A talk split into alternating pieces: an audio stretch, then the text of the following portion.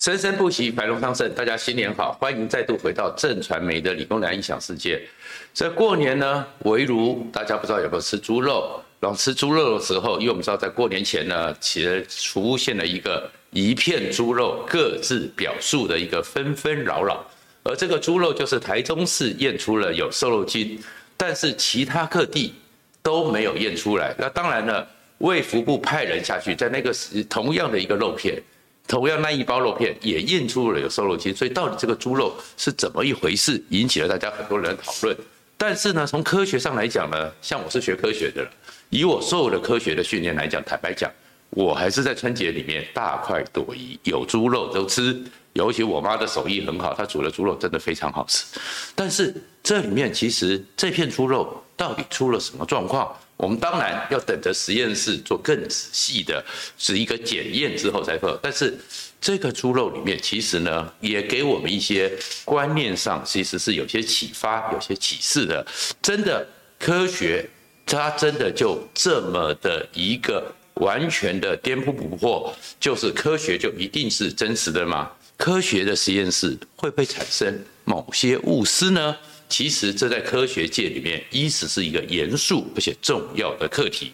那第二个课题就是，当科学扯上政治的时候，其实它会让原来是由一个普世可以检验的标准，变得更混乱了。这就叫做科学政治学或政治科学。其实那个东西都会让很多事情越来越复杂。如果你关切这个频道，请记得按赞和分享和订阅，谢谢大家。当然了。其实那片猪肉到底出了什么事？目前为止没有答案。然后卢秀燕最后说是个案，可是这件事情里面，我们还是要回顾去看。我个人是觉得，有很多时候，当你面对这些涉及科学的时候，政治人物千万要谨言慎行。这里面呢，其实以我们学科学的角度来看。科学是一个可以重复检验的一个状况，同样的程序，同样的过程，应该会得到同样的答案。所以呢，王必胜在他脸书里面提出了五点问题，在科学上来讲，王必胜并没有错误。但是因为你是主管部会，你是政务官，有很多时候科学就科学，你不需要牵扯到政治。王必胜呢，在这个过程中呢，在他脸书里面。特别提了一件事情，未来雄心壮志的领导者暗指卢秀燕，这你就把卢秀燕可能二零二六或二零二八可能会代表国民党选党主席这件事情扯了进来，你就把这件事情弄入了政治，当然引起了纷扰。但是另外一方面呢，蒋万安、徐巧芯，国民党的一些北部的立委、战斗蓝立委都跳进去了，跳进去之后。然后这里面就变成是挺卢秀燕，等于是挺未来的一个国民党的未来的领导人，呼群保燕，这也变成是个政治，而这样的一个情况也都变得其实让事情更复杂，而更复杂之后，卢秀燕呢也不需要出来把它讲成是为顾厂商利益，还是为了人民一个民粹化的一个语言。这样的事情都把它变成一个政治，而这个政治的结果之下，当然就会让这个事件越来越不清。最后呢，卢秀燕说是个案，可是这里面你们的政治上判断和风格都会在未来持续被检验。不过呢，这里面回来的一个核心问题是，科学真的就一定是完完全全不会有误失吗？事实上，百年以来。有一个非常有名的故事，那个叫做法国在一九零四年一百二十年前，一个叫恩赦县，就是恩英文的那个恩恩赦县的一个故事。那个故事，也许我们今天回去看的时候，我没有说那个台中的猪肉检验到底怎么样，因为那个还要看实验的过程、实验的器材，或者是重新的去检验整个实验的细节，包含那些设备、容器。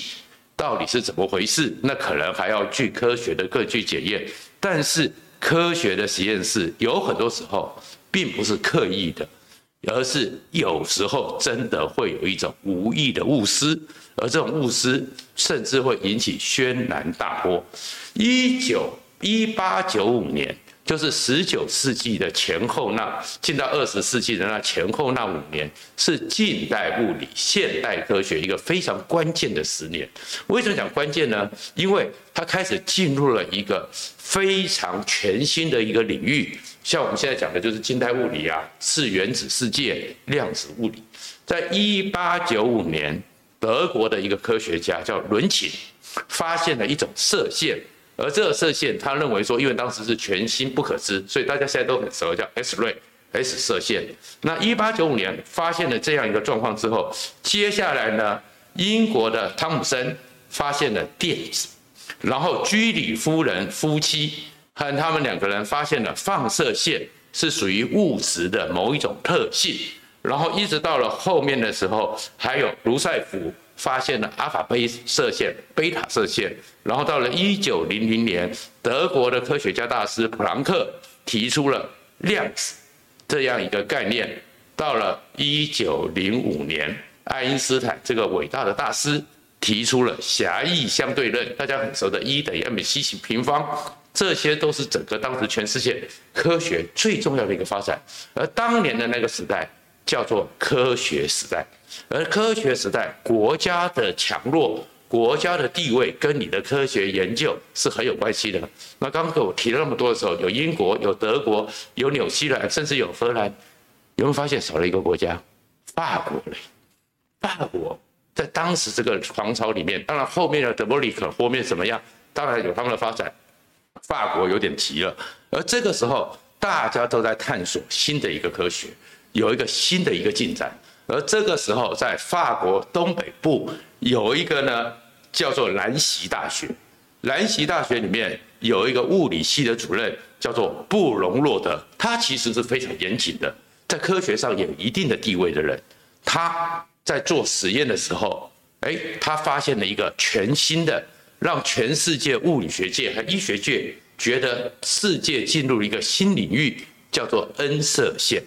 首先呢，这个。布隆德洛呢，他并不是一般的小科学家，他其实就是当那个时候发现了 X 瑞，发现了这种次原子的很多射线的时候，他是一个非常杰出而且声誉卓著的实验物理学家。而这个实验物理学家呢，他当时的时候呢，就开始去测量在电线里面。电子的运动速度，他找到了这个方法，而且实际测量出来，电子在电线里面运动速度接近光速。然后呢，他的因为不是有刚刚讲的有 X 瑞吗？有这种全新的一个发现吗？他也测量设计了实验。测验出 X 瑞的极性，还有它的速度，然后这个状况，所以这个时候呢，其实它也很重要。而当时的时候，全世界的时候，那时候还在讨论一个问题，叫做波粒二重性，是波动力学还有粒子是不是一样的？那当然后面有很多的波粒二重性，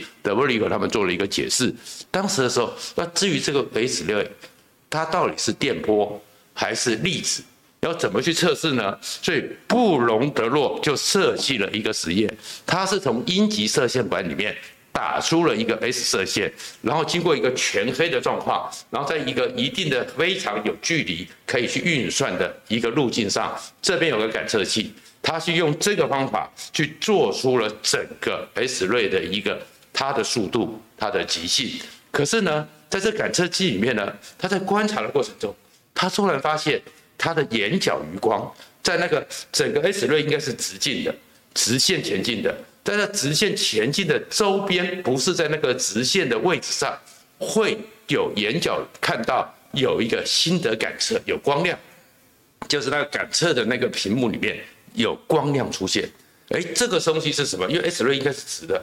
这是什么状况呢？开始去好奇，他认为他已经发现了一个新的。一个射线，在当时全世界都在找这种新的次原子现象、新的射线现象的时候，他证明，哎，他发现了一个新的。而这新的以后呢，如果说他呢后面呢就用电磁场去维系，然后维系的时候呢去探测，哎，真的就发现有。然后后面更特别的是，如果说理论上来讲，他就用了一个。石英做的三棱镜，我们知道，我们以前小学物理的时候，中学的时候物理有学过，光线是有不同的波长，经过三棱镜之后会有偏折效果，所以红橙蓝绿黄靛紫都可以测验出来。所以他就用了一个石英的状况去做测试的时候，那 S 瑞呢，因为波长是很稳稳定的，它应该不至于经过石英会有偏折。结果他发现，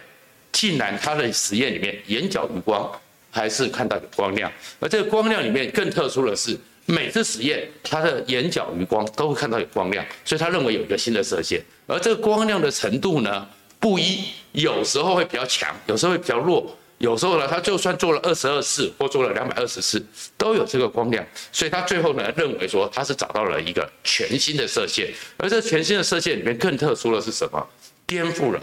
当时物理学的新的认知，因为呢，它可以穿透我们一般可见光不能穿透的，比如说铝块，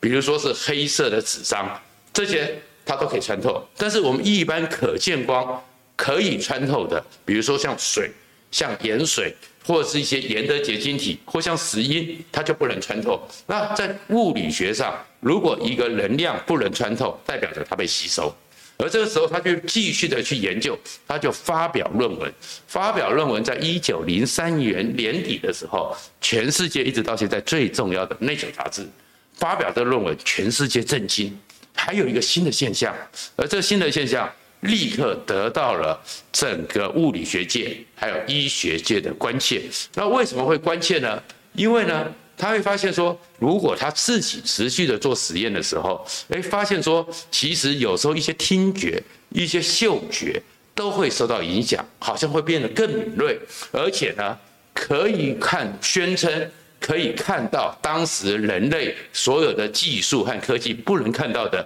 人类的神经网络的一个分布，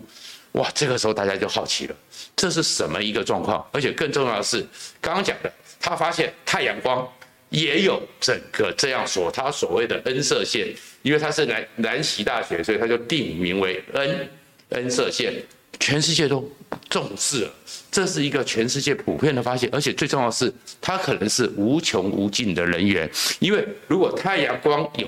这样的 N 射线。打到盐水里面不会穿透，会被吸收。那整个海水理论上就是一个最大的能源储藏库。如果真的有这个状况的话，更不需要后面的核能，不需要后面的 LNG。其实海水就可以变成是一个全世界，你看百分之七十都是海水，都有盐分，那是全世界一个取之不尽、用之不竭的一个能源库。所以大家都很重视，法国的国家科学院还特别给他一个热肯奖，那是法国国家科学学院最好最好的一个实验上对科学家最大的一个奖励。呃，问题来了，他写发明了这些，很多人也开始跟进去研究所谓的 N 射线，可是很特别了，很多科学家到他实验室跟着他一起去看，听他的解说，那那些科学家。在他实验室也感觉有那 N 射线，可是科学有一个很重要的事情，重复检验，其他的实验室就是验不出来，其他的实验室就是没有看到所谓的 N 射线。然后这时候呢，布隆德洛呢有去解说，解说是说你要半小时以上，在一个全黑的实验室环境里面，他把他的实验方式，然后眼角余光会看到。可是很多科学家还是觉得。那为什么我在英国的实验室，我在德国的实验室，或是我在法国南部的实验室，或是我在纽西兰，甚至俄罗斯当年的前沙俄帝国或日本的科学家、美国的科学家都没有看到呢？所以大家很好奇。所以到了一九零四年，《Nature》杂志开始有很多科学家开始去发表文章或一个询问，说怎么做到的。而这个时候，全世界都觉得说这太特殊了，为什么只有你有？为什么只有这间实验室可以有，其他实验室没有呢？所以呢，就组织了一个物理学家的团队，专程的过去。刚到他的实验室去，哎，结果呢？那布隆德洛他是非常严谨的，他也认为他的科学实验是没有错误的，很热心、很热忱、很专注的跟他们解说，也做实验给他们。哎，可是呢，这时候有一个科学家、物理学家叫伍德的人，哎，他的思想就比较活泼一点，他就想说，会不会是实验室里面在过程中？产生了某些的误解呢？所以呢，他呢慢慢的去观察，他发现了，因为你这经过了半小时，其实那时候，包含现在，我们对于我们的视力，对于我们的视觉暂留，或对我们的很多的认知上的感官上产生的认知，其实都还在研究中。他发现说，哎，是不是因为你半小时盯着眼角余光？因为他这个实验很奇怪，N 射线只有眼角余光可以看得到，其他都看不到，所以眼角余光是很怪。为什么眼睛正视看不到，一定要有眼角余光？会不会有其他的状况？所以他就开始怀疑。然后后面呢，因为他很黑暗，在一个非常黑暗的实验室，他偷偷的把那个整个布隆德洛用的那个铝的三棱镜拿走。结果大家还是看到了，相信他有的人就看到了，相信他没有人就是看不到。最后他写了一个报告给《Nature》杂志，认为说其实是一个幻觉的误失。而当他这个整个论证出来之后，N 射线这一个传奇故事戛然而止。原来并没有这样一个 N 射线，其实也不是布隆德洛故意的。也不是他怎么样，而是实验的过程中，因为个人执行者他的一个主观产生了某种的误差，而这种误差，因为他相信他是科学的，结果最后得了一个结论。我当然不是在讲说台中那个实验室到底出了什么状况，因为科学的检验，然后我们那天也听到赖秀慧老师讲，我们呢有二十一种检验测。瘦肉精的测试的一些药剂或一些比对的样本，到底他们实验过程中会出了什么状况？但是如果只有那一包猪肉有这样的一个瘦肉精，其他的不管其他的实验室或其他县市就是测不出来。就算卫福部也是用那包猪肉，那其实这里面这个实验到底出了什么状况？其实还是讲的是。程序，我们要相信那些学专业的人，可能程序就跟布隆德洛一样，非常的专业。